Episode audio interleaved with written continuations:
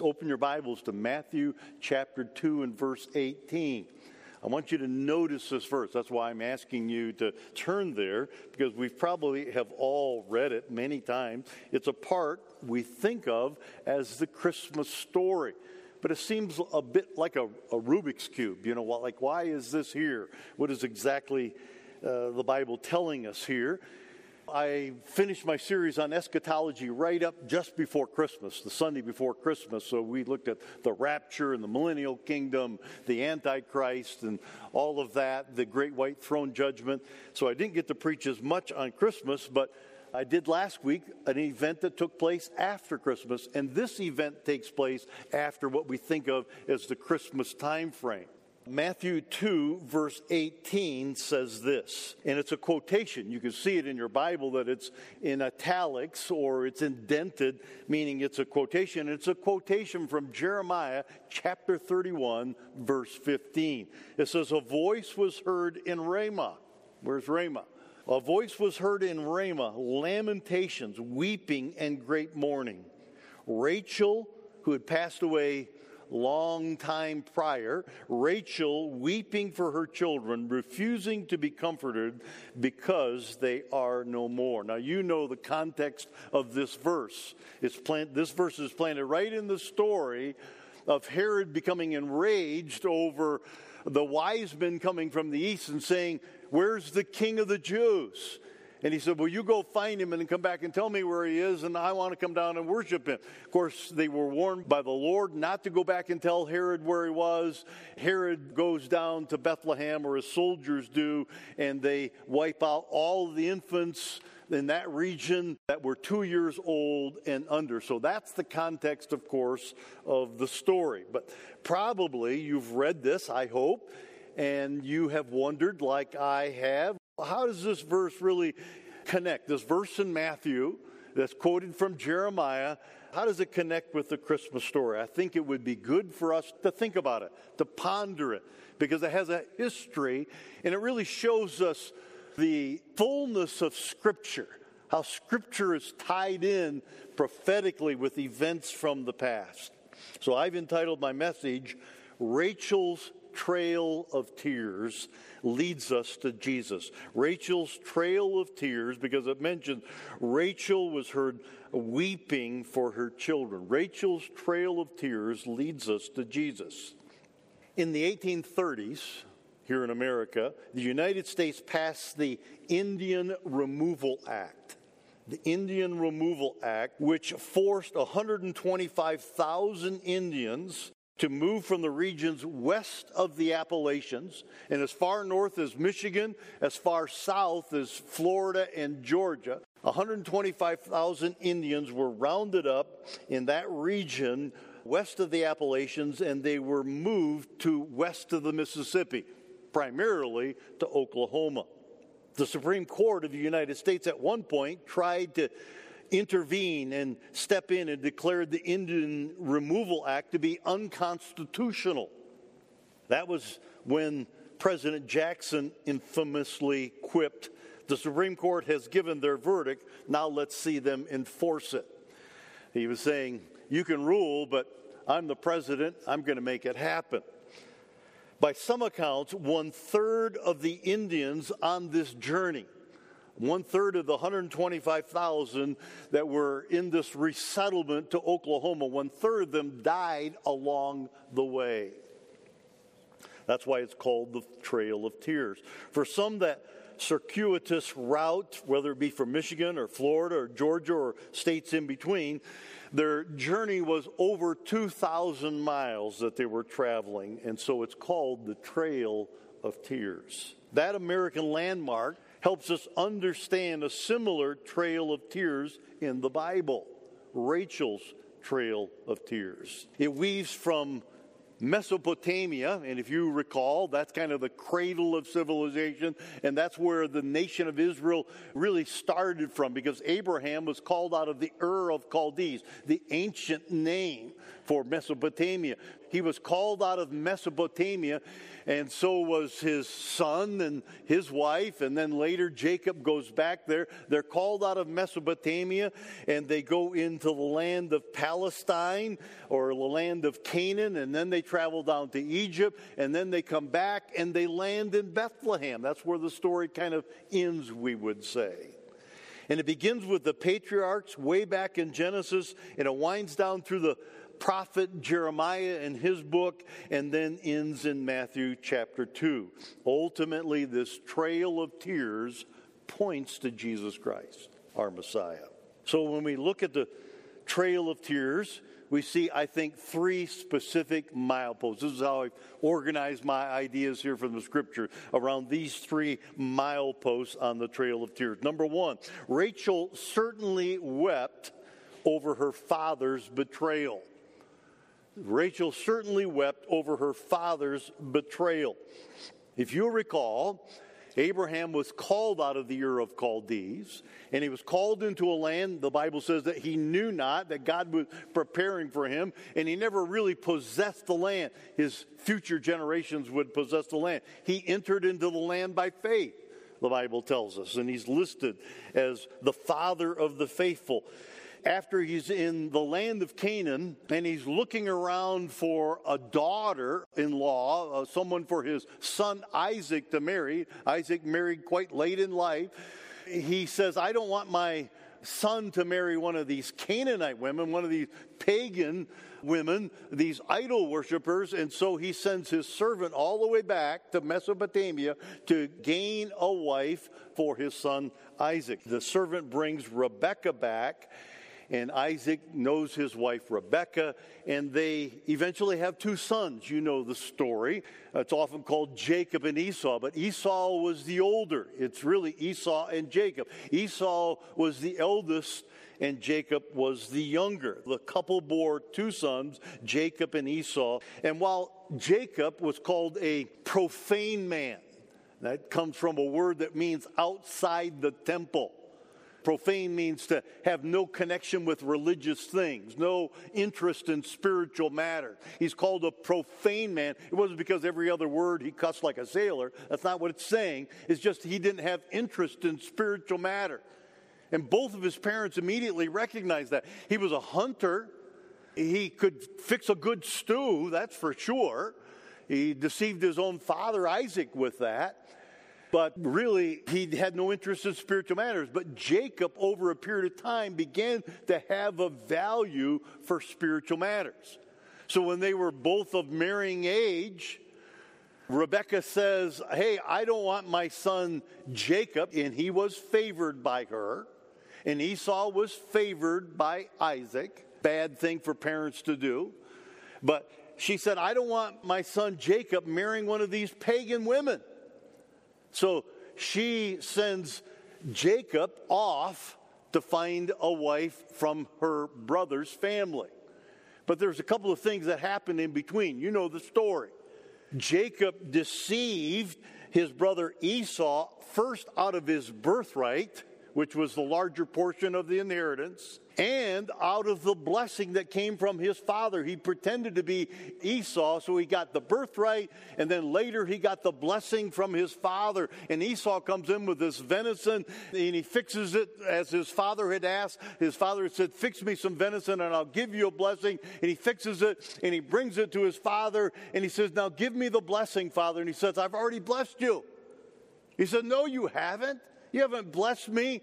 And then Isaac realizes that he has been deceived by his son Jacob, and he'd given the blessing to Jacob.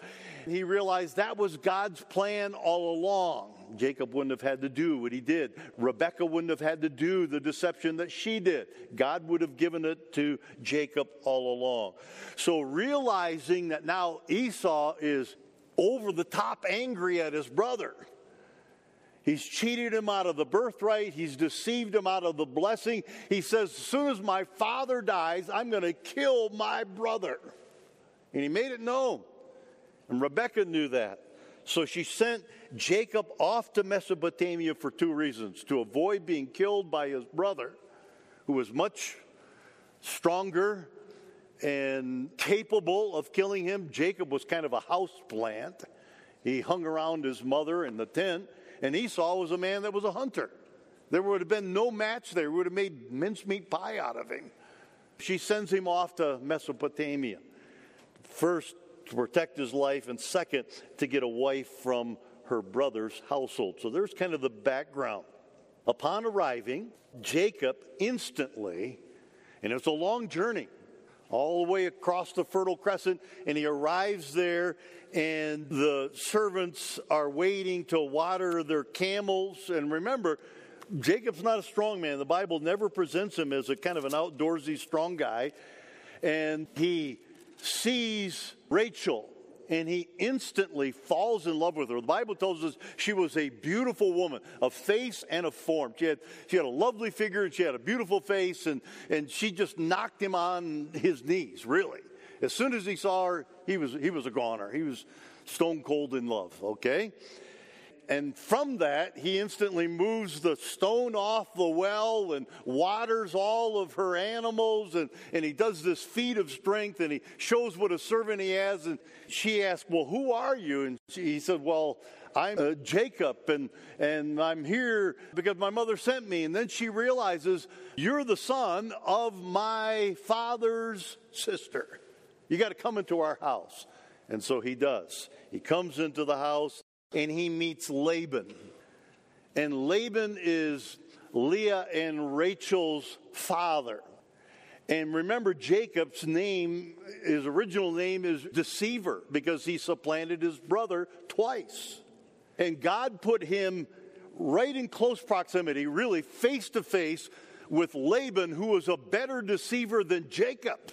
I mean, Jacob is the deceiver, but he gets deceived by Laban in the worst kind of way. So I want you to notice the passage here Genesis chapter 29.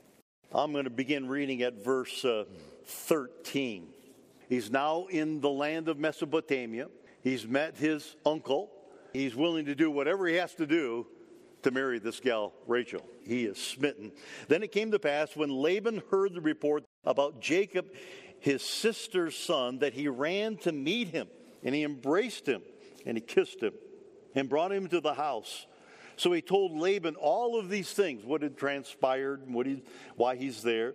And Laban said to him, Surely you are my bone and my flesh. And he stayed with him for a month, just as a house guest. Then Laban said to Jacob, Because you are my relative, should you therefore serve me for nothing, no pay? Of course not. I'm much more generous than that. Tell me, what should your wages be? Now Laban had two daughters. The name of the elder was Leah and the name of the younger was Rachel. Leah's eyes were delicate. Maybe she had uh, bad vision. Maybe she had a little bit of an eye disease. Maybe her eyes teared. Whatever, we're not told, but her eyes were delicate or weak, I think it's translated. Rachel was beautiful in form and in appearance. Now, Jacob loved Rachel. So he said, I will serve you seven years. You know, he doesn't have any money, he can't pay a dowry. So he says, I'll tell you what, I'll trade my labor for your daughter. I will serve you seven years for Rachel, your younger daughter. And Laban said, It is better that I give her to you than I should give her to another man. Stay with me. So basically, a handshake and an agreement, and they both have an understanding. At least Jacob had an understanding. He's laboring seven years to get this woman that he's fallen in love with. So Jacob served him for Rachel, seven years for Rachel, and they seemed only as a few days to him because of the love that he had for her. That's a great verse to quote to your wife, you married men. seven years, it seems like few days. It's passed so quickly. Then Jacob said to Laban, Give me my wife, for my days are fulfilled. My days of service to you are fulfilled, that I may go into her. And Laban gathered together all the men of the place and made a feast. Now it came to pass in the evening that he took Leah his daughter and brought her to Jacob, and he went into her. And Laban gave his maid Zilpah to his daughter Leah as a maid. So it came to pass in the morning that behold, it was Leah that was in the tent with Jacob. And he said to Laban, What is this that you have done to me? Was it not Rachel that I served you? Why then have you deceived me? Had bad lighting, remember, in the tents in those days. And Laban said, It must not be done so in our country to give the younger before the firstborn. Now, maybe that was a rule, maybe it wasn't. But it was never explained to Jacob. We don't see that anywhere in Scripture, and obviously, from a reaction, he didn't know that was the rule. He understood that he was laboring for Rachel. What is this that you have done?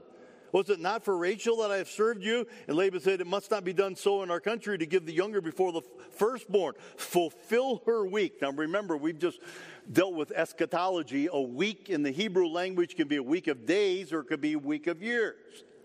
And again, here, it would appear that it's a week of years because he just served one week of years to get what he thought was Rachel, but he ended up getting Leah.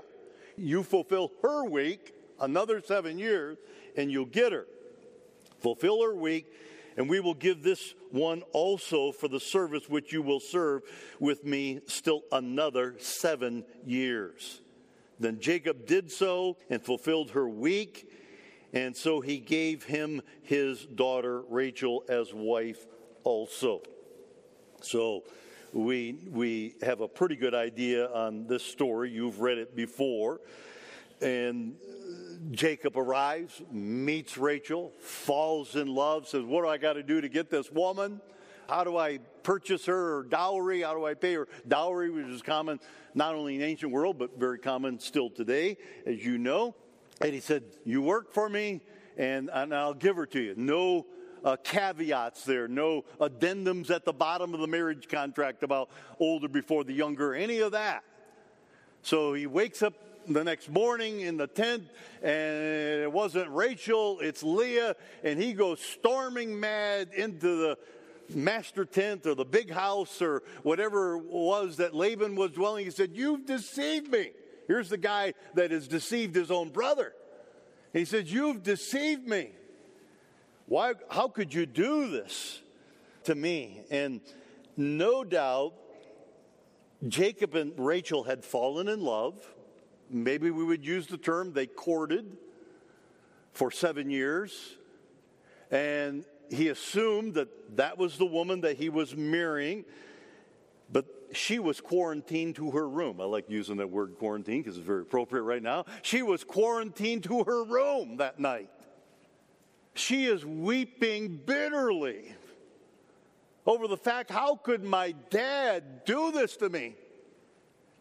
Deceive my husband to be betray me for my sister? How could my dad do this to me? How the tears must have flowed realizing her father's betrayal and deception, and it was done primarily for financial gain. Jacob had become quite a productive worker, as you know the story. And Laban was prospering and, and he wanted to keep him around another seven years. So it was done primarily for financial gain. You can imagine how Rachel certainly wept over her father's betrayal. This conjecture on my part, it would appear that after the wedding and the completion of Leah's week, that's what he says in verse 27. He says, Fulfill her week, speaking of Leah, you fulfill her week, her honeymoon, maybe we would say, fulfill her week, and we will give you this one also for the service which you will serve with me for another seven years. It would appear that Jacob and Leah were together for a week, and he gives Rachel to Jacob after that one week passes, but he still has to serve the seven years to pay her off. Rachel is either after that week or after seven years given to Jacob. And Jacob serves as an indentured servant, really, to Laban for another seven years.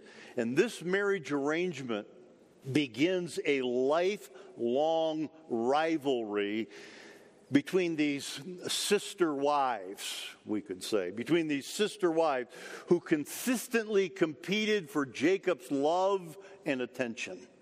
What Laban did was wrong because it was deception and it was betrayal, but it, it really forced them into a marriage that never worked for either of his daughters. It was never a happy marriage, really, for either of his daughters because they were married to the same man. Number one, Rachel certainly wept over her father's betrayal. Number two, Rachel bitterly wept over her personal barrenness. In the Bible, there are reoccurring themes, we call them motifs. And one of the common ones in the Old Testament is called the barren wife motif. Matter of fact, especially in this family. Sarah was barren until she was in her 90s. Rebecca was barren. And then Rachel was barren, called the barren wife motif. Rachel bitterly wept over her personal barrenness. Now, Rachel was an idolater. She was. There's no other way around it. She believed in those idols, those household gods. She was an idolater. Jacob married her because he didn't want to marry a Canaanite. At least his mother didn't want him to marry a Canaanite because they were idolaters, but he ends up marrying an idolater anyhow.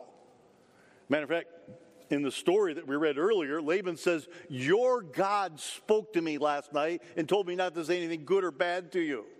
He didn't say, Our God. Remember, Abraham was an idol worshiper and he came to know the Lord later. Isaac came to know the Lord. He's passing down the Abrahamic covenant the Abrahamic promises to the nation of Israel. So Jacob married her because he didn't want to marry a Canaanite, and so he married into his mother's family. Nevertheless, her father, Laban, worshiped idols. The Bible tells us that. And when Jacob left Laban with Leah and Rachel and their two handmaids, as well as an inordinate amount of Laban's herds, Rachel absconded with Laban's idols. The Bible says 31, chapter 31 of Genesis, verse 19. She stole her father's household gods. She believed that these gods were going to prosper her and prosper maybe her family. And God had to shake her loose from those idols. God had to shake her loose from those household gods and the belief in them that she was raised from. Sometimes God has to bring events into our life that really shake us up in the things that we have been trusting in, believing in, putting our confidence in. And so God, you know, brings the earthquake and everything is moved. And then we have to look up and say, God, I've been trusting in the wrong things. That's what he does with Rachel. Now, get it. Laban was disappointed to lose his livestock, and he was certainly surprised to lose his daughters, but he couldn't abide losing his idols. They meant everything to him. That's why he mounted up his horses and his camels, and they rode for seven days towards the west, catching Jacob and his caravan, his wives and their servants and handmaids in Gilead, that Bible country. Took him seven days to catch up with him. He couldn't abide losing those idols, so he tracked Jacob's caravan down.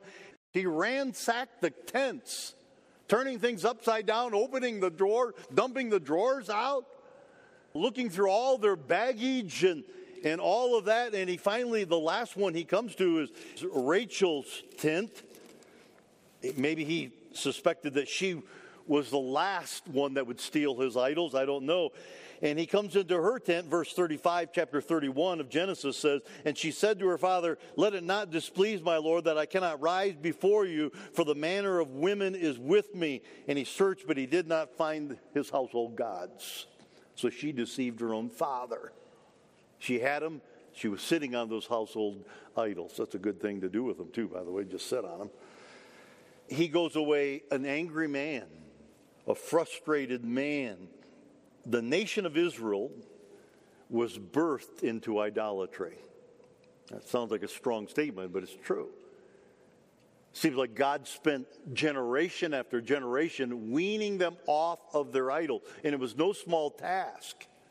They were birthed into idolatry and idol worship would be a besetting sin for them throughout their history until they went into captivity. After captivity, idolatry was no longer a problem for the last 500 years or 400 years. We call the 400 silent years of Old Testament history.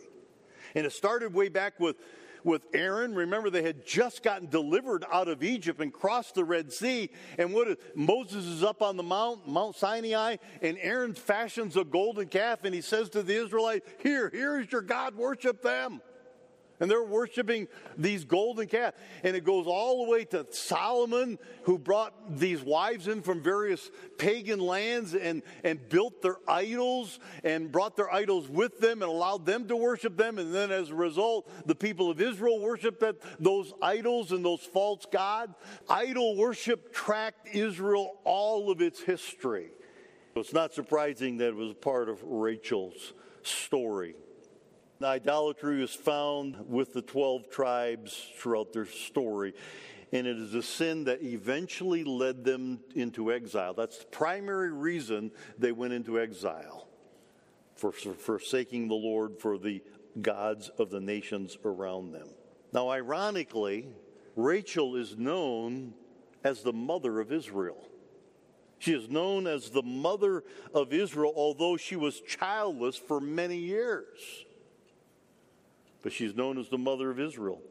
She was the wife that Jacob dearly loved. He really had four wives. He had Jacob, uh, he had Leah and Rachel, but he had their two handmaids as well, and he had as many children from them as he did from his wives. But she was the wife that Jacob dearly loved. But despite her favored status with her husband, more than anything else, she wanted children. And she was bitter towards her husband. She was bitter towards God, maybe towards the household God, but bitter towards God about her barrenness. Her sister Leah, she was fertile myrtle. I mean, she got pregnant all the time. Jacob could throw his pants on the bed, she'd get pregnant. I mean, she had child after child. And so here's fertile Myrtle, her sister, and here's barren Sharon. You know, she couldn't get pregnant. And she's bitter about it. And Leah gave Jacob four sons, and they're listed here. And Rachel pleads with her husband. Genesis chapter 30, verse 1 says, Give me children or I die. I don't want to live if I can't be a mother. I don't want to be embarrassed. The handmaids all have children. My sister has children. You give me children or I want to die. And by the way, she fulfills that. She does die. Give me children or I die. Then, after she had her first child, Joseph, we all know Joseph, he's famous in the book of Genesis. A man who's listed without flaw in our Bible. Certainly, he had him, he was a sinner. But after she has her first child, Joseph, she immediately prays and begs God for more. And her life ended in that prayer being answered. Her prayer was answered, and that was the end of Rachel, having her prayer answered. She died giving birth to her second son. She only had two, and his name was Benjamin, as you know. Where did she die? There at Ramah. She died at Ramah. She named this son Ben Oni, Ben Oni, which means son of my tears. As soon as she's passed, Jacob renames him Benjamin, which means son of my right hand. He said, I'm not going to have a child growing up with the moniker son of my tears, son of my death, son of my sorrows. And he names him son of my right hand, favored son. And he was the favored son, son of my right hand. So in Genesis 35, and I think it's worth noting there, we, we read these verses earlier. I think we did. Kind of bouncing around here. Genesis 35, no, we didn't. Look at verse 16.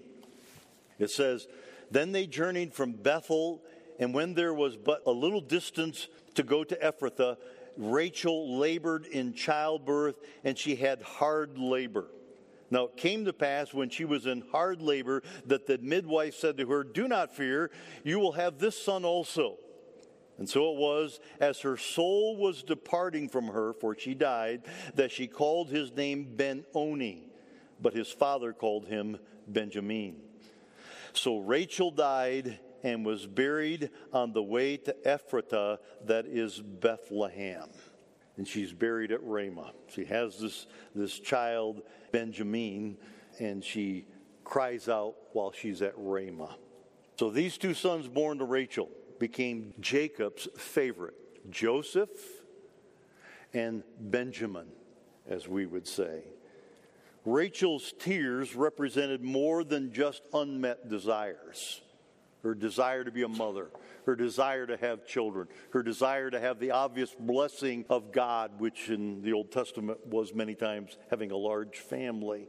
Her tears represented more than just unmet desires. Her tears also point to the fact that she was dying and leaving her sons behind. She would never get to spend any time with them.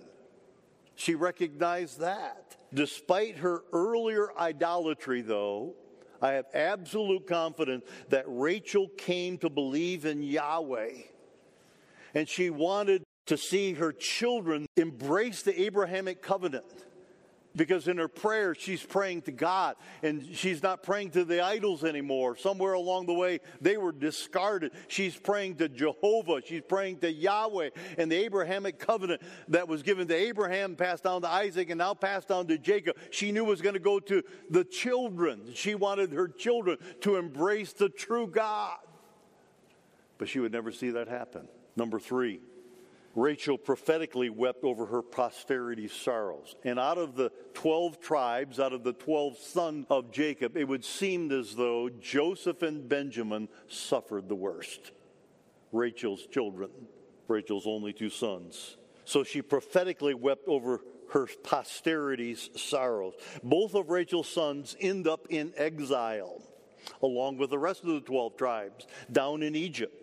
Joseph, her firstborn son, which was favored status, no doubt, because Benjamin was very young.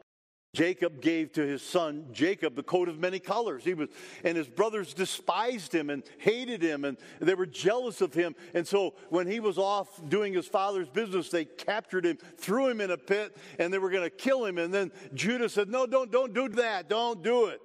We'll have blood on our hands, our own brother's blood."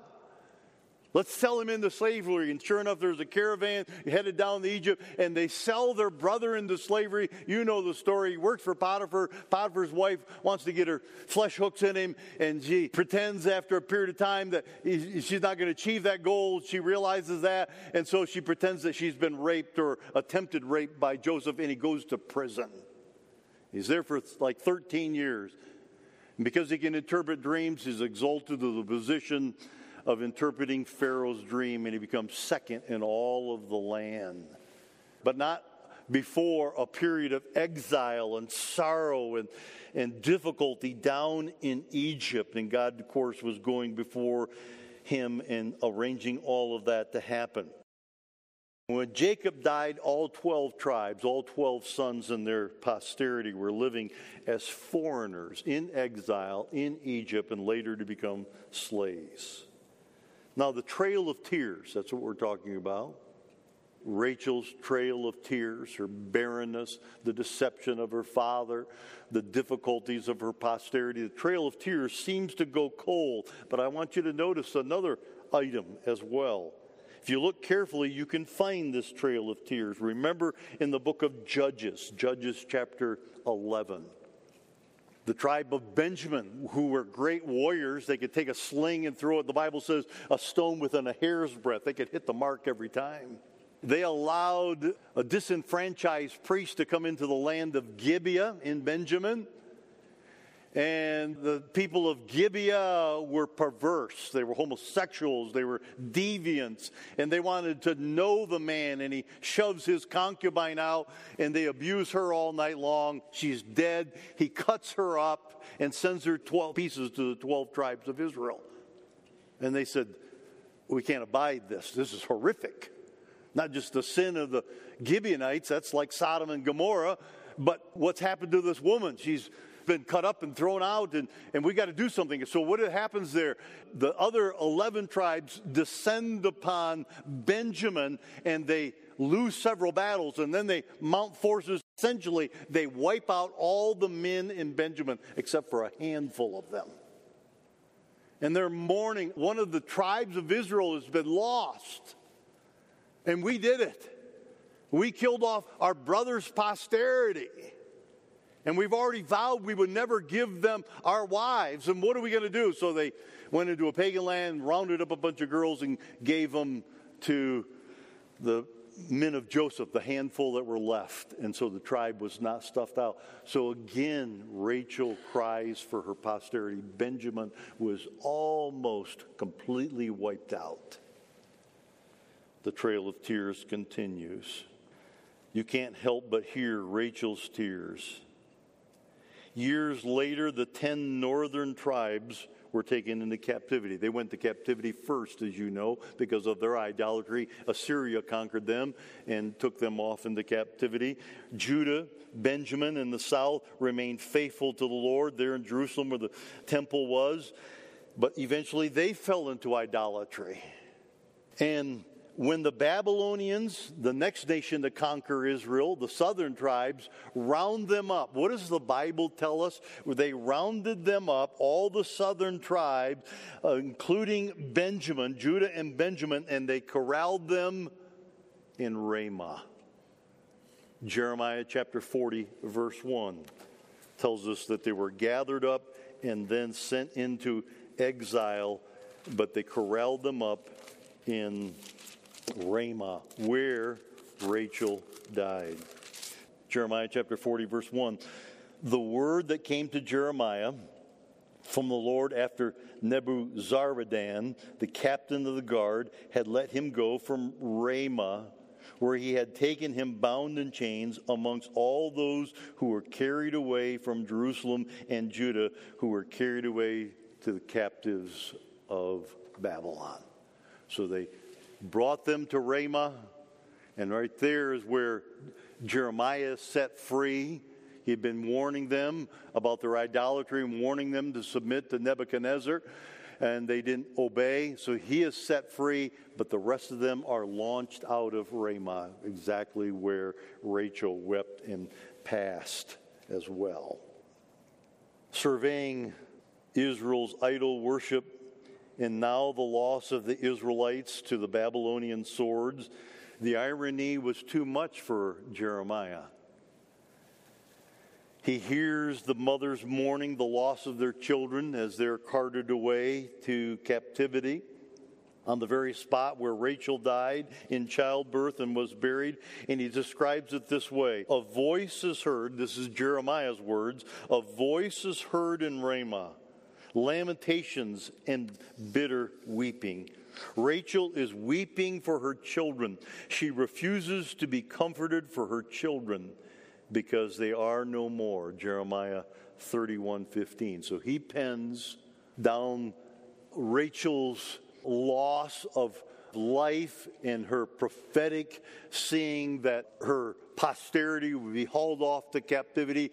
And he recalls that whole event and he puts it down in Holy Writ. And that's what Matthew is quoting Matthew chapter 2.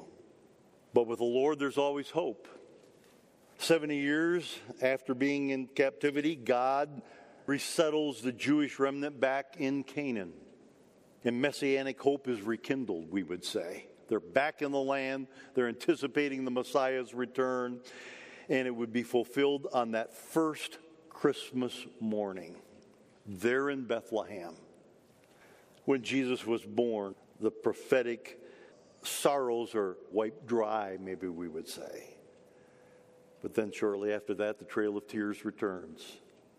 Herod found out about the arrival of King Jesus as a baby and he sent his troops to slaughter the infants.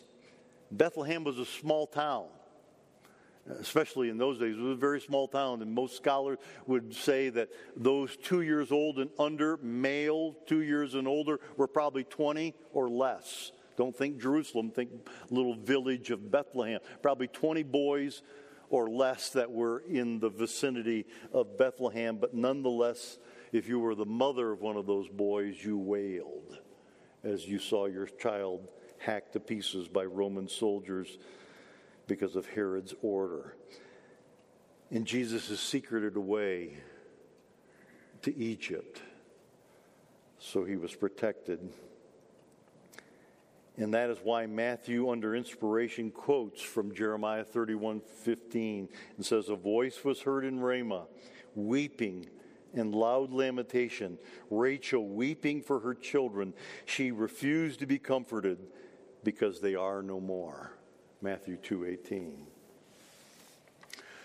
Now, only a few miles away, for those of us who've had the privilege of going to the Bible lands and going to some of the sites there, you can go to Rachel's tomb, even though we're talking about way back in the Old Testament.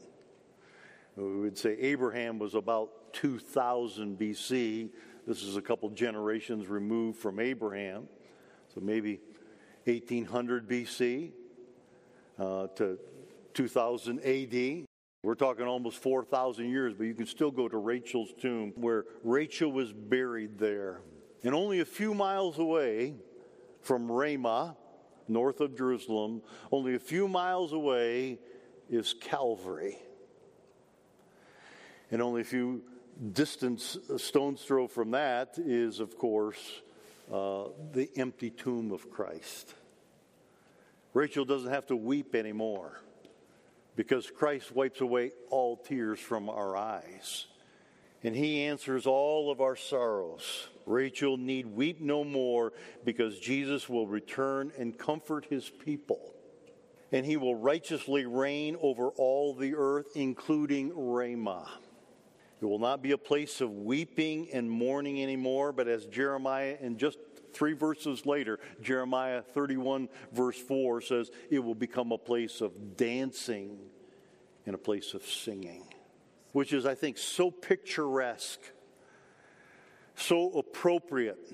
We live in a time of sorrows and a place of sadness so often.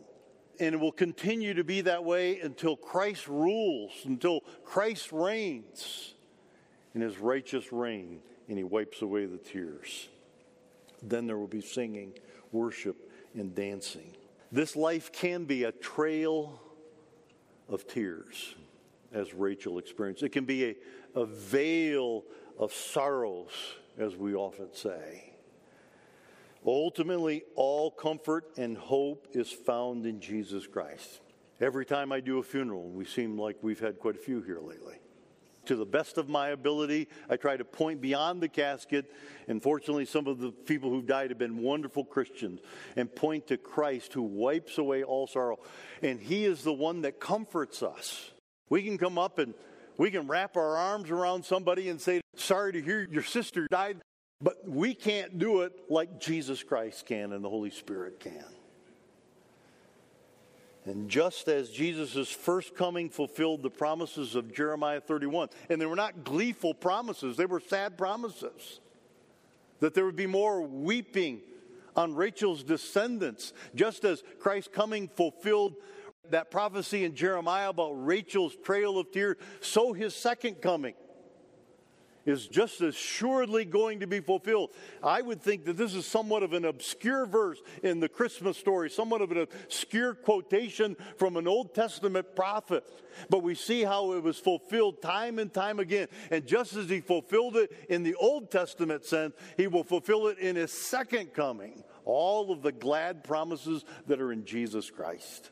And we can trust his word and we can run to him for comfort in our times of trials and our vale of, of sadness. Let's pray together today and just assure God that we trust His word. Father, there are many people here today that have had sorrow upon sorrow. And sometimes maybe they feel like they're being singled out. But we can run to you and we can say, God, comfort me. Meet my needs. My tears flow but Lord, you have redeemed me. You've redeemed this world someday. It will be completely redeemed, and I take comfort in that reality. May our confidence in your word only grow stronger the longer we walk with you. That your word is trustworthy, and that you do all things well. And then when sorrowful times come, we know they have purpose and they have meaning and your will is being worked out. So, Lord, we run to you this year. We ask for your blessing. We ask that we will accomplish what you want us to accomplish. In Jesus' name, amen.